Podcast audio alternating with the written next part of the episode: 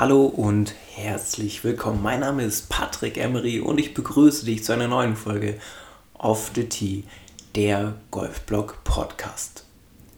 Bevor ich mit dir das eigentliche Thema von heute bespreche, eine kurze Bitte.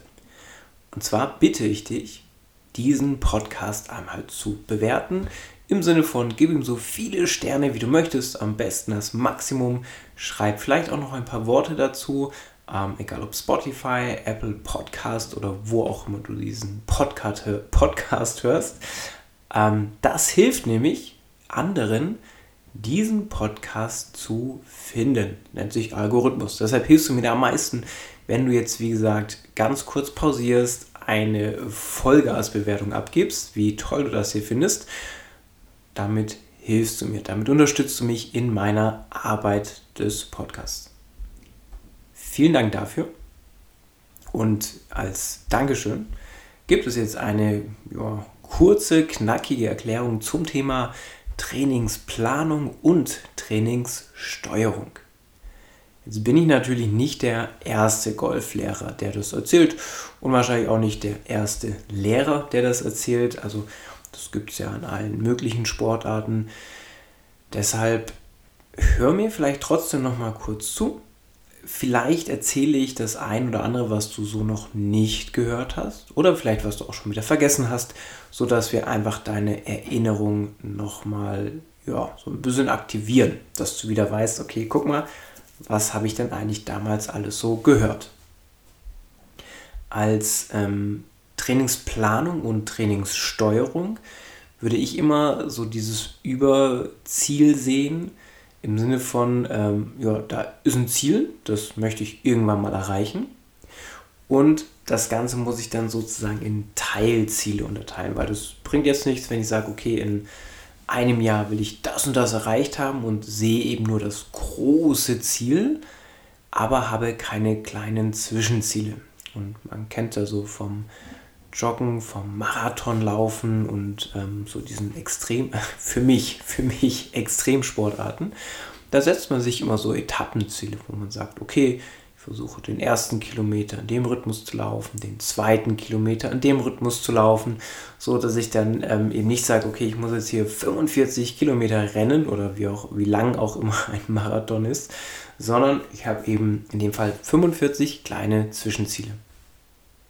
Es hilft natürlich mental extrem, weil wenn ich immer nur das große Ziel vor Augen habe, sehe ich oftmals auch nicht unbedingt einen Fortschritt. Und das ist natürlich dann was genau demotivierend. Deshalb solltest du zuallererst in deiner Trainingsplanung, also ein großes Ziel haben und das dann mit kleineren Zielen unterteilen, dass man dann nämlich die passende Trainingssteuerung hierfür machen kann. Ähm, da ist es eben wichtig, das Ziel muss erstmal klar definiert sein, also was du erreichen möchtest. Das unterteilst du dann in kleinere Ziele, also in Teilziele. Und sagst dann eben, okay, um das zu erreichen, muss ich mein Training so und so steuern. Ich sage dir gleich nochmal zwei Beispiele.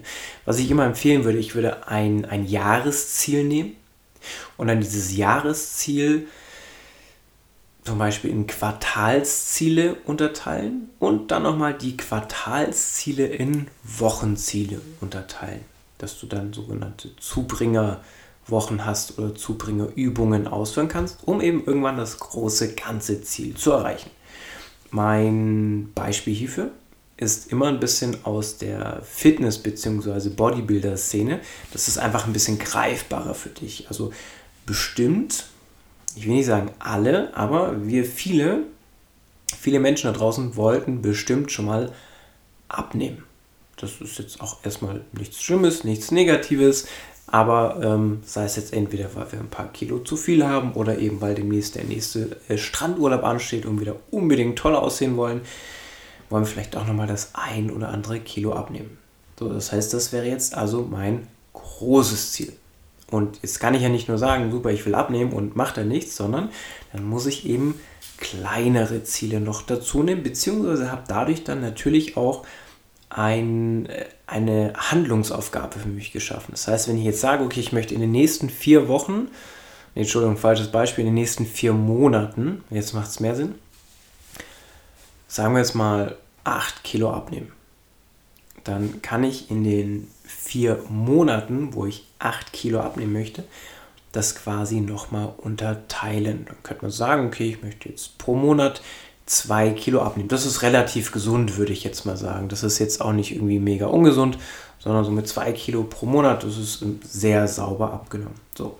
Und um jetzt pro Monat abzunehmen, muss ich natürlich dann zum Beispiel mein, mein Training anpassen oder mein Kaloriendefizit, das ist ja meistens ein Kaloriendefizit, mein Kaloriendefizit so anpassen, dass ich dann eben über diesen Monat, also in den einen von den vier, auch diese zwei Kilo abnehmen kann.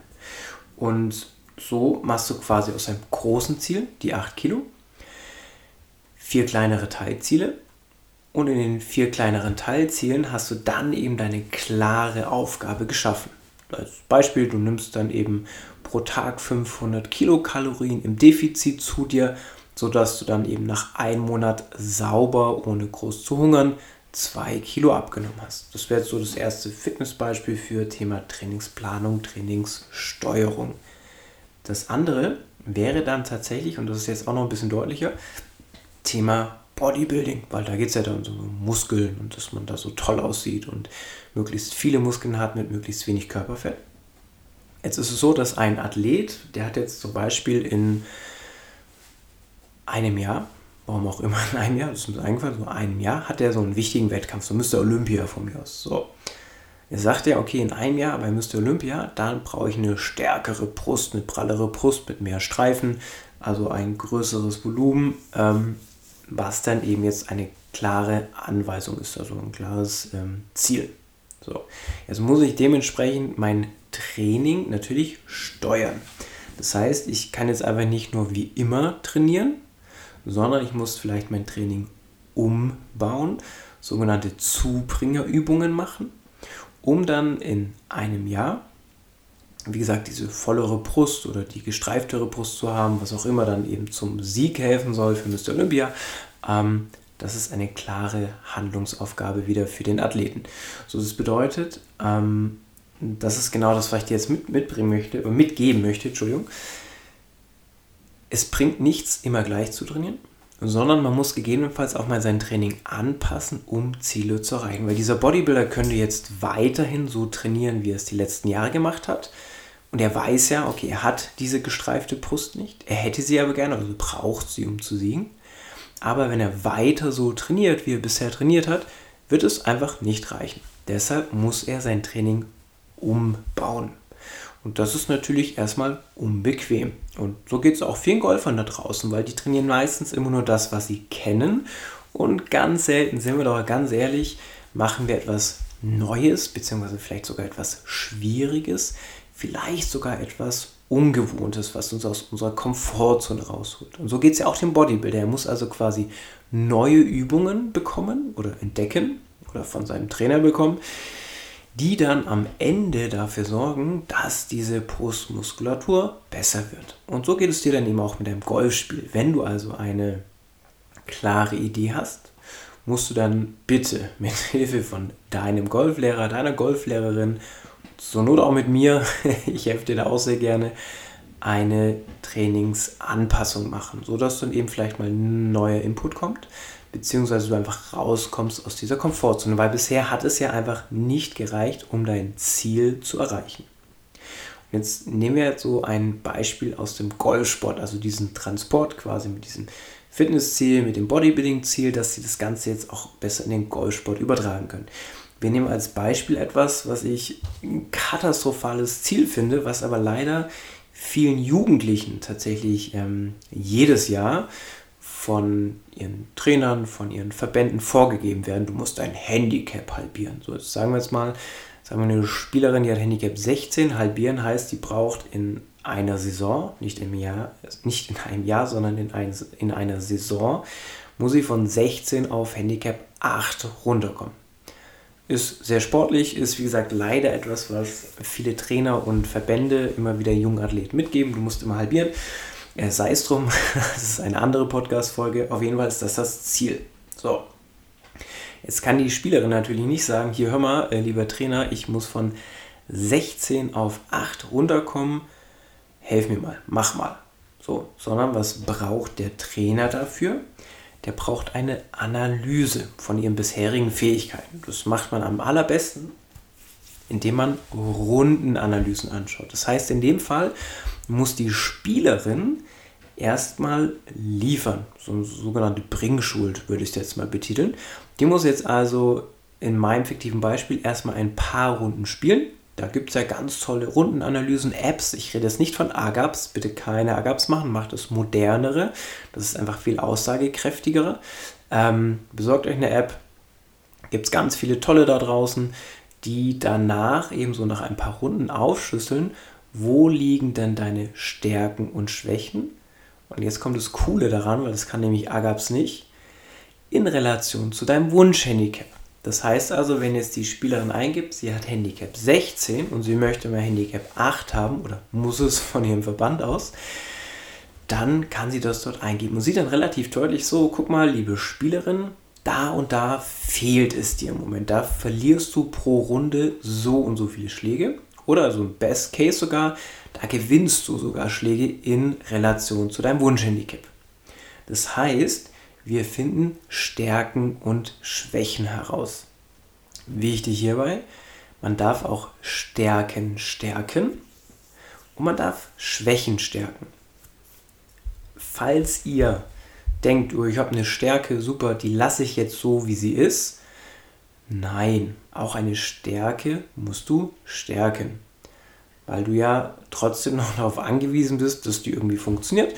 Und wäre ja cool, wenn du in dem Bereich noch besser wirst. Aber vor allem, und das ist jetzt so ein bisschen eher das deutsche Modell, muss man fairerweise sagen, Schwächen stärken. Das heißt also, ihr müsst zusammen herausfinden, okay, was kann ich oder was kann ich nicht und warum kann ich das nicht. Und dafür auch wieder ein Lieblingsbeispiel von mir ist das Thema Patten. Wenn jetzt diese Spielerin mit Handicap 16 eine scheiß Putt-Statistik hat, dann schaue ich mir erstmal an, warum sie schlecht puttet. Also in welchen Bereichen. Ist es der erste Putt oder ist es der zweite Putt? Wenn es der zweite Putt ist, muss ich gucken, okay, warum ist der zweite Putt so schlecht? Dann gucken wir quasi, okay, kann sie unter Druck einfach so kurze Putts nicht lochen? Ist es vielleicht was Mentales, was Technisches? Oder und jetzt macht es vielleicht schon Klick bei dir, ist der erste Putt einfach zu weit weg, sodass der zweite Putt nie die Chance hat, stressfrei zu sein.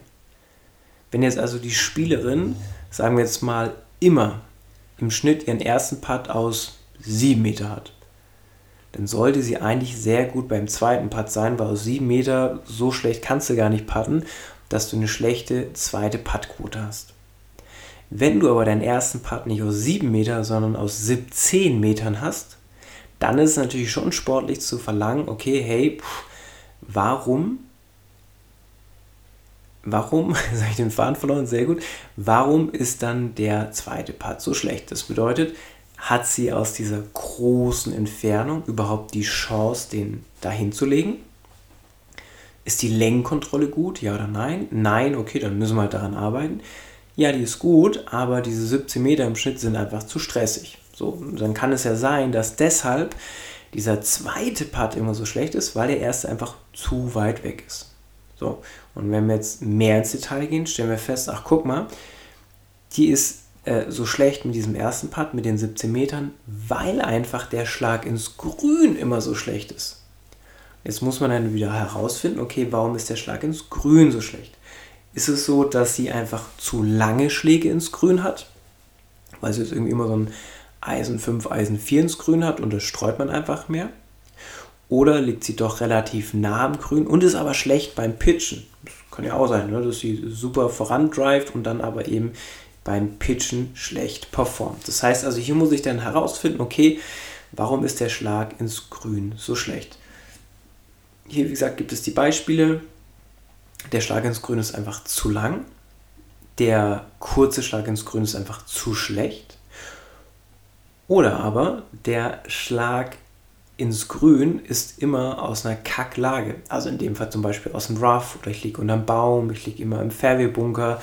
Das sind jetzt also drei tendenzielle Ziele. Also einmal muss ich das Pitchen verbessern, wenn der Schlag ins Grün kurz, aber schlecht ist. Zum anderen muss sie Eisen 5-4 verbessern, wenn der Schlag aus dem Fairway ähm, ins Grün zu schlecht ist.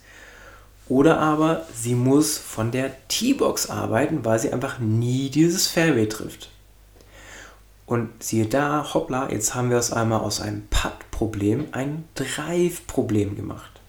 Das heißt, aus ihrem schlechten Drive resultiert ein schwerer Schlag aus dem Rough oder aus dem Baum, aus dem Fairway-Bunker, was auch immer. Und dann habe ich natürlich immer Probleme, irgendwie dieses Paar zu spielen. Das heißt, dann muss ich immer so irgendwie so einen Recovery-Shot nach vorne machen. Dann trifft er vielleicht mal das Grün gerade so. Dann habe ich aber einen 20-Meter-Part und und und und und. Jetzt langsam macht es wirklich Klick bei dir und du verstehst, was ich meine. Das heißt also, du musst verstehen, warum in dem Fall pattet sie schlecht. Da haben wir jetzt ganz viele Möglichkeiten herausgefunden. So, und das musst du mit deinem Trainer, deiner Trainerin, so und kannst du es auch gerne online mit mir machen, freue ich mich natürlich auch in meinem Online-Coaching, ähm, so dass du einfach in der Lage bist, Stärken und Schwächen herauszufiltern. Wenn du jetzt also herausgefunden hast in diesem fiktiven Beispiel, die Spielerin von 16 auf, von Handicap 16 auf 8 ist schlecht von der T-Box und deshalb ist sie schlecht im Putten. Dann muss ich also mit ihr erstmal nicht Putten trainieren, sondern ich muss mit ihr Driver trainieren. Und dann habe ich also jetzt ein klares Ziel geschaffen, habe also anhand von der Analyse herausgefunden, okay, pass auf, deine Puttquote ist doof, weil du nicht gut von der T-Box bist. Und dann haben wir quasi das große Ziel, die Puttquote zu verbessern, um eben das Handicap zu halbieren. Und die Puttquote verbessern wir, indem die Tries häufiger das Fairway finden. Und somit wird dann der erste Putt einfacher. Das sollte in diesem Beispiel dann, wie gesagt, die Puttquote senken. Wenn du jetzt diese Analysen gemacht hast ähm, und du eben ein klares Ziel hast, wie was, wo, wann und überhaupt, dann gibt es immer noch die Trainingsplanung im Techniktraining. Das ist jetzt quasi nochmal so ein Unterpunkt vom Unterpunkt. Wenn also du mit deinem Trainer trainierst und die Stunde ist fertig und der schickt dich dann einfach nach Hause ohne weitere Infos, ähm, dann frag ihn bitte, Mensch, lieber Trainer, kannst du mir nicht einen Trainingsplan schreiben bis zum nächsten Training? Und jetzt ganz, ganz wichtig, und damit kriegst du ihn vielleicht, ich bezahle dir auch den Mehraufwand. Das ist jetzt so ein schöner Satz. Der, und das musst du dir einfach auch bewusst sein, das ist Zeit, was dein Trainer investiert und das ist Zeit, die du bezahlen solltest. Nicht musst, aber solltest. Oder wenn du sagst, oh nee, ich will denen jetzt nicht noch mehr Geld geben, dann setzt euch einfach die letzten 15 oder 10 Minuten hin in deiner Trainerstunde und schreib zusammen kurz diesen Trainingsplan runter. Also dann hast du quasi ähm, nicht mehr bezahlt, aber hast eben innerhalb deiner Trainerstunde noch den Trainingsplan bekommen. Sollte dein Trainer sich wehren gegen einen Trainingsplan, dass er dir den schreibt, dann ist jetzt tatsächlich sehr krasse Eigenwerbung. Darfst du mir sehr gerne schreiben, weil neben meinem Online-Coaching ist einer meiner absoluten Nonplusultra-Fähigkeiten, Trainingspläne zu schreiben. Das heißt, in meinem Online-Coaching ist es so, jeder bekommt ähm, seine Ziele, seine Techniktrainings und einen dazugehörigen Trainingsplan, aufgeteilt auf die Trainingstage im Minutentakt, so dass er wirklich auf den Golfplatz kommt und weiß, okay, alles klar, ich trainiere jetzt eine Stunde und in dieser Stunde mache ich folgende Aufgaben. Und damit hast du einfach die bestmögliche Möglichkeit, Satzbau, dich zu entwickeln. Wenn dein Golftrainer das nicht macht, wie gesagt, spreche ihn bitte darauf an. Sag ihm ganz deutlich, pass auf, ich zahle das auch, in welcher Form auch immer.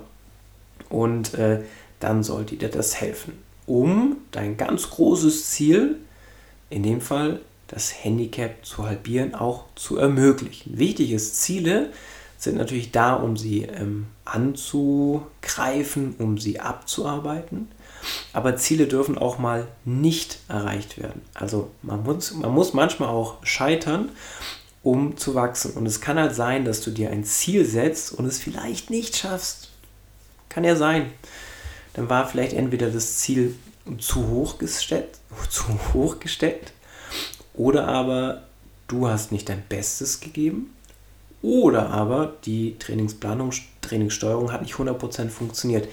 So oder so, du hast bei dir einen riesen, einen riesen Lerneffekt ausgelöst, indem du dich auch wirklich mit der Materie besser beschäftigt hast und du darüber dich als Spieler oder Spielerin besser kennengelernt hast. Und das ist das Allerwichtigste. Das ist mir zum Beispiel auch immer wichtig in meinem Coaching. Du sollst verstehen, wieso entstehen Fehler, wo kommen die her, wie kann ich die wieder regulieren und was kann ich aus diesen Fehlern lernen. Das waren jetzt knapp 20 Minuten, wo ich dir nochmal ganz kurz und knapp quasi meine persönliche Wahrnehmung zum Thema Trainingsplanung, Trainingssteuerung erklärt habe. Angefangen mit dem Beispiel Fitness Bodybuilding, um es einfach greifbarer zu machen, weil das ist was, was vielleicht mehrere Leute erstmal verstehen. Und dann, wie gesagt, diesen Transport zum Thema Golf. Und wenn du jetzt dazu noch Fragen hast, darfst du dich sogar sehr gerne melden, am besten in den sozialen Medien. Und solltest du Interesse haben an einem Coaching, sei es an einem ich nenne es immer Full-Service-Coaching, dass ich quasi ähm, deinen Schwung analysiere, dir ein persönliches Trainingsvideo erstelle mit allen Tipps und Tricks, die du dann trainieren solltest und dir daraufhin noch einen Trainingsplan schreibe. Oder aber du tatsächlich einfach nur einen Trainingsplan von mir haben möchtest, dann geht das natürlich auch. Das heißt, du kannst auch sehr gerne weiterhin mit deinem Golflehrer zusammenarbeiten. Der macht dann quasi den Technikpart. Und ich übernehme dann aber für dich das Thema Trainingsplanung, Trainingssteuerung, damit du dein persönliches Ziel erreichst. Solltest du Interesse haben, schreib mir gerne eine E-Mail oder schreib mir in den sozialen Medien alle Infos dazu wie immer in den Show Notes.